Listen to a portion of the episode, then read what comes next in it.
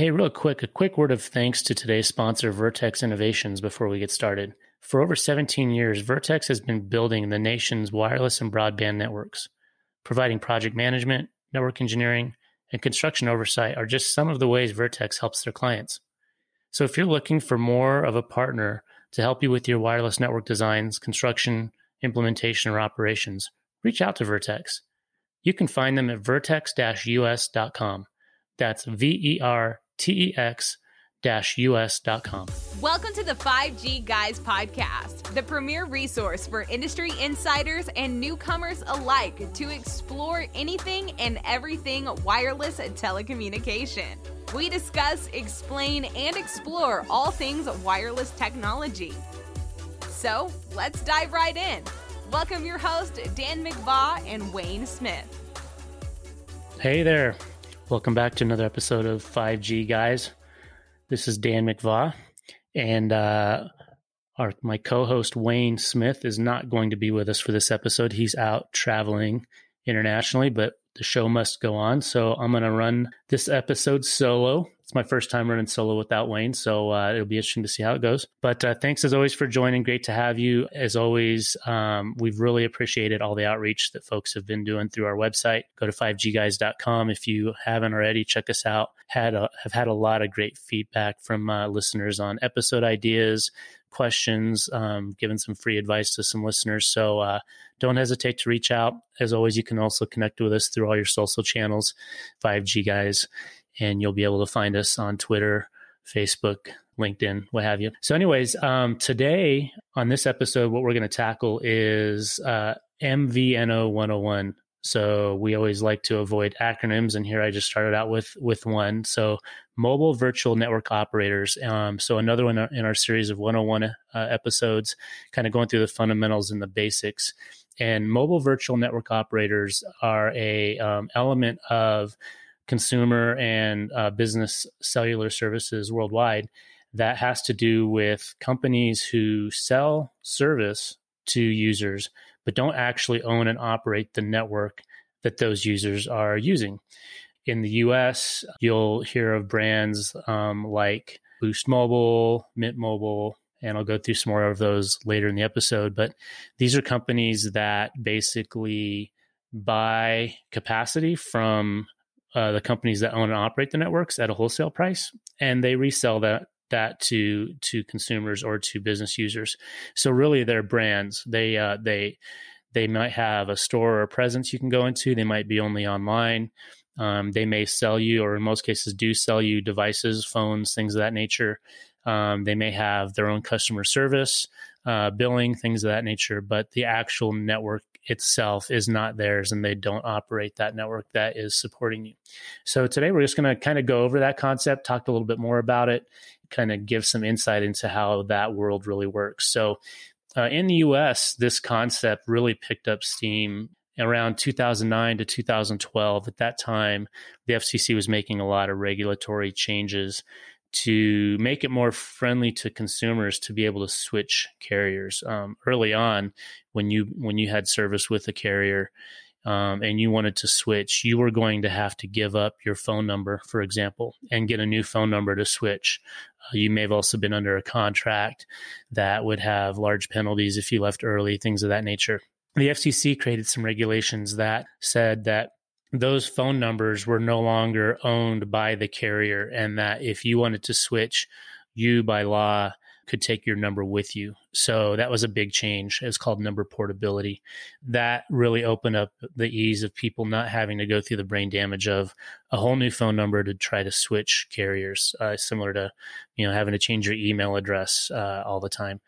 In addition, the FCC also put some regulations on the carriers that required them to have the systems and the processes to enable that portability within a minimum amount of time so that when you left carrier A to go to carrier B, both carriers had an obligation to make sure that that transfer of service happened uh, seamlessly within a minimum amount of time. Uh, those two regulations really opened up the ability for people to switch carriers. And with that came a lot of innovation around startups that said, well, hey, you know, let me go negotiate to buy a bunch of capacity, a bunch of minutes from these network operators, um, package it and resell it to to users under a a virtual brand. So that's that's kind of the history of how um, MVNOs started.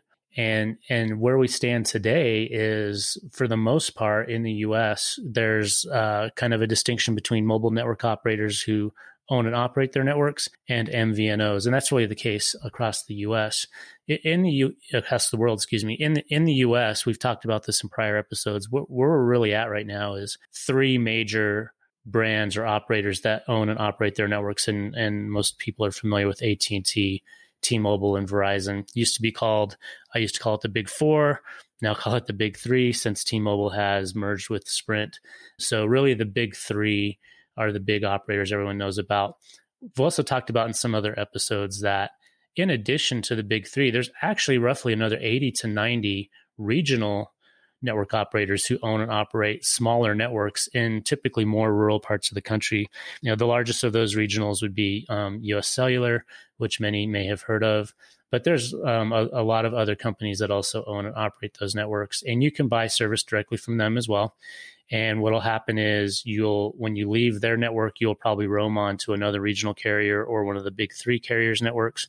But conversely, if you're a customer of one of the big three carriers and you travel into a lot of these areas that these regional network operators have networks, you're actually roaming and using that network operator's network. And they are basically charging the big three carrier for your ability to go on their network. So that's the, that's sort of the, the ecosystem, if you will, of of companies that own and operate networks in the U.S. So we're looking at you know roughly 90, 95 total um, operators in the United States.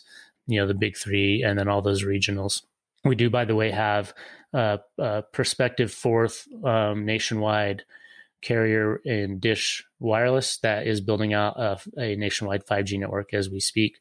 We'll have a future episode to talk a little bit about what Dish is doing and, and what the pers- the prospect looks for their uh, their presence in the marketplace.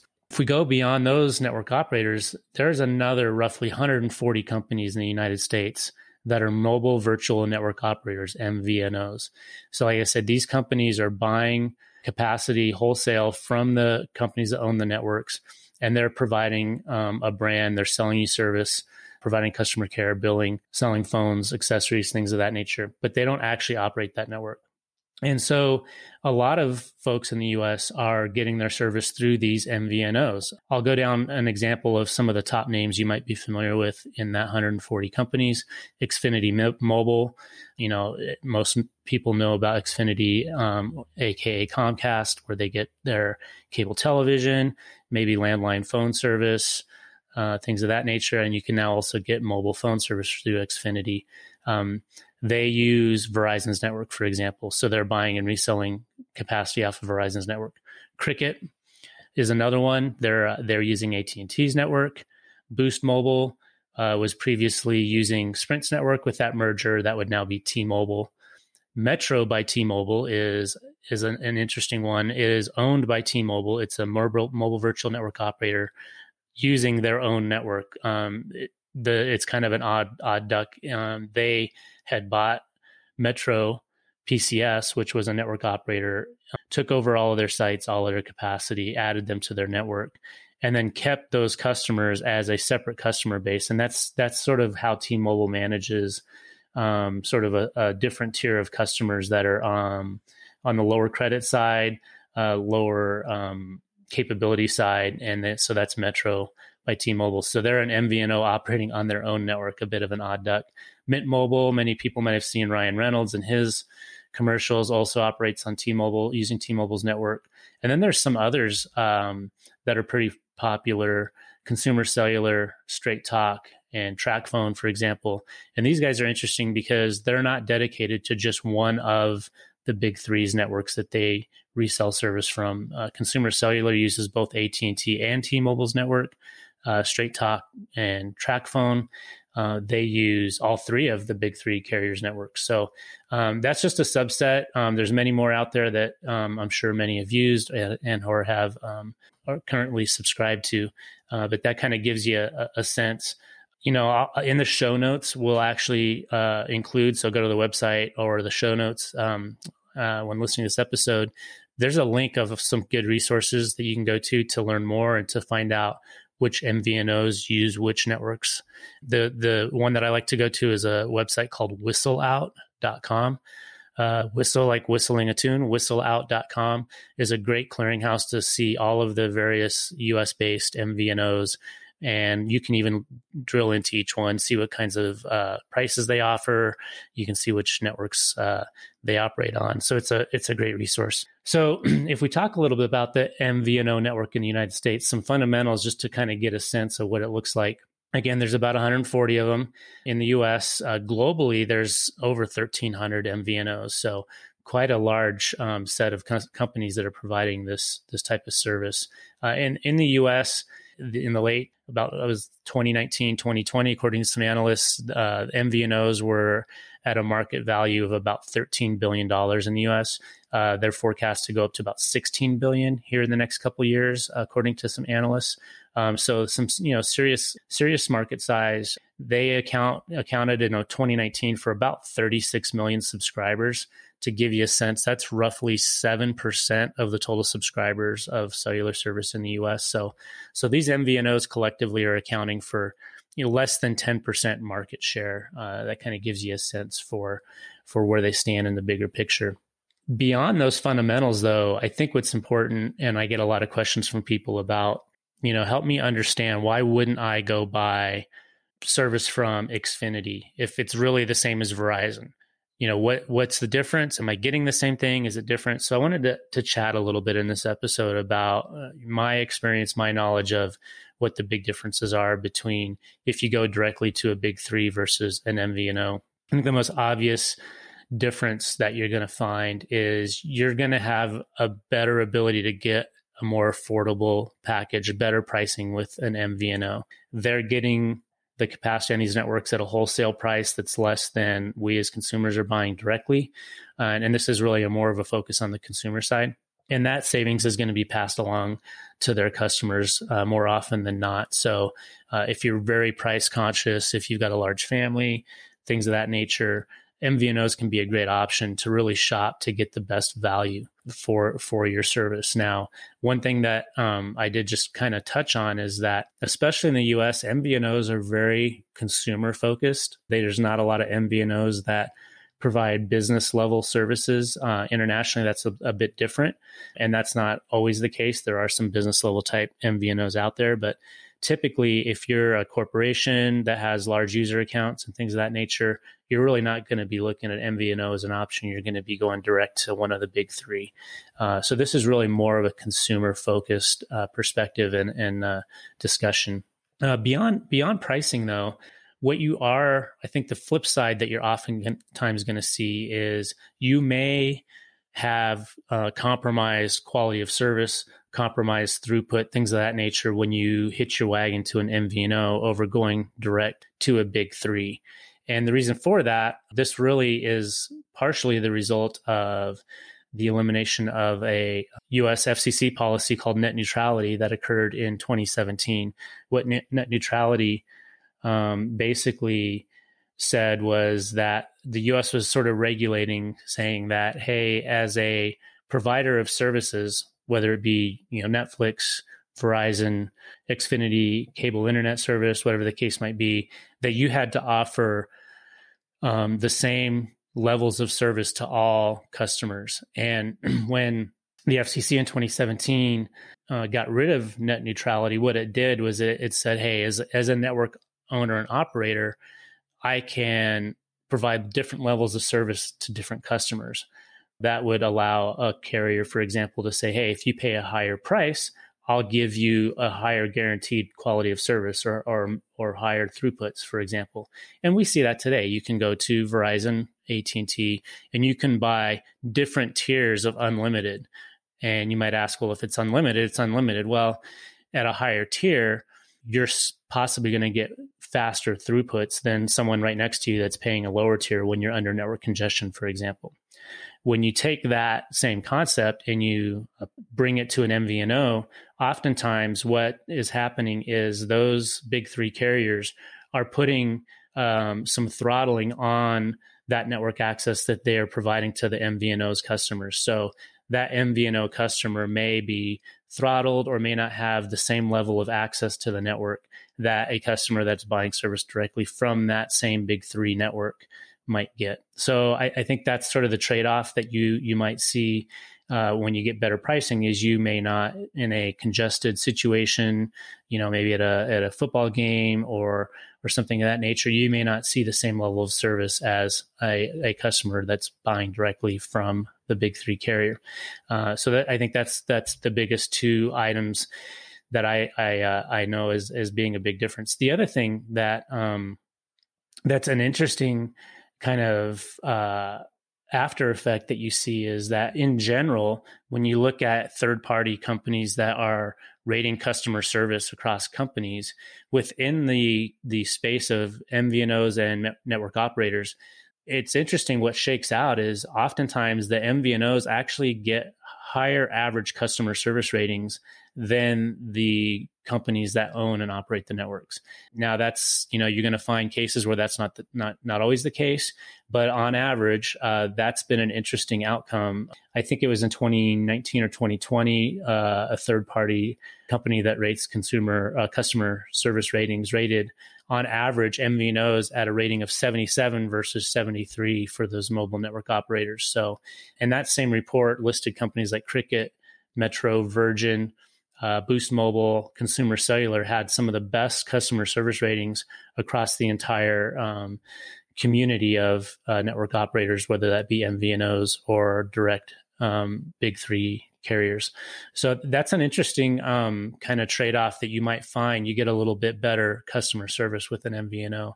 Um, the other um, big thing to to speak to that that I've also seen to be a difference is when you go direct to the big big three, you're more often, and this is again not um, a rule, but more often, what you're going to find is that if you've got a more advanced technical problem that needs to be solved, you're going to have a better opportunity to get that solved from a big three carrier, from the network network operator, because they actually have the engineers that operate that network.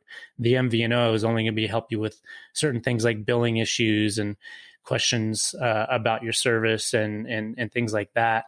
At some point, if there's a problem in the network that's impacting you as a customer, they're just going to have to pass that off to the network operator that owns and operates that network. So with with a subscription directly to one of those carriers, you're more likely going to get that more advanced technical solution to your problem if that indeed is happening to you.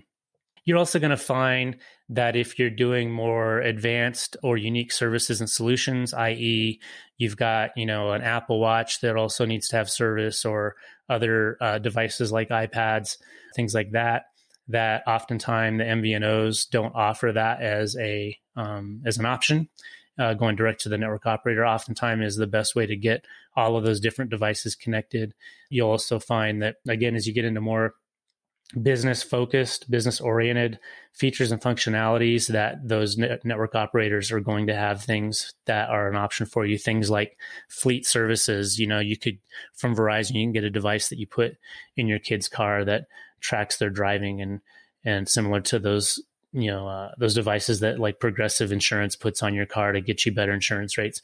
So you know with the direct to the network operators oftentimes those are are more of an option than with an mvno but but overall i think that the MVNOs serve a, a, very important part of the landscape of of wireless service in the U.S. I think it gives you know a lot of people that are using service they don't they don't need unlimited data. They don't need to you know push 10 gig a month of streaming Netflix with uh, you know high video quality. Uh, they're just still making phone calls with uh, occasional text messages and using Google Maps to get them directions to where they're going. And so, uh, you know, they might use less than a gig of data a month. Um, they might not uh, really do anything advanced like uh, you know connecting their laptop through their phone to to access the internet. And so, oftentimes MVNOs are a great option. It gives it's a very competitive marketplace. You can really shop and get um, great deals. You may sometimes have fewer options in terms of you know phone models and stuff to choose from, but that may not be important. So I think they provide a great a great uh, augmentation to to your options in the consumer marketplace. And anytime you've got this level of competition, um, it's always good for us, the consumer. So Um, so that's that's kind of an overview of uh, mobile virtual network operators uh, in the U.S., especially. And uh, you know, I hope that this uh, kind of gives you a a good perspective on how that works. If I missed anything, got anything wrong, as always, reach out to us at 5gguys.com. Love to get your comments, feedback. Uh, we're not always right, so if if, uh, if I miss something, uh, we'll uh, we'll catch up on the next episode, kind of clarify that. Uh, you can always look on our blog posts, subscribe to our newsletter. We're always touching on these topics there as well. So thanks for joining once again. Until next time, we'll see you. Thanks for listening to the 5G Guys. For more resources and to connect with Dan and Wayne, check out their website at 5gguys.com. If you enjoyed this episode, be sure to hit that follow button and share this episode with your friends and family.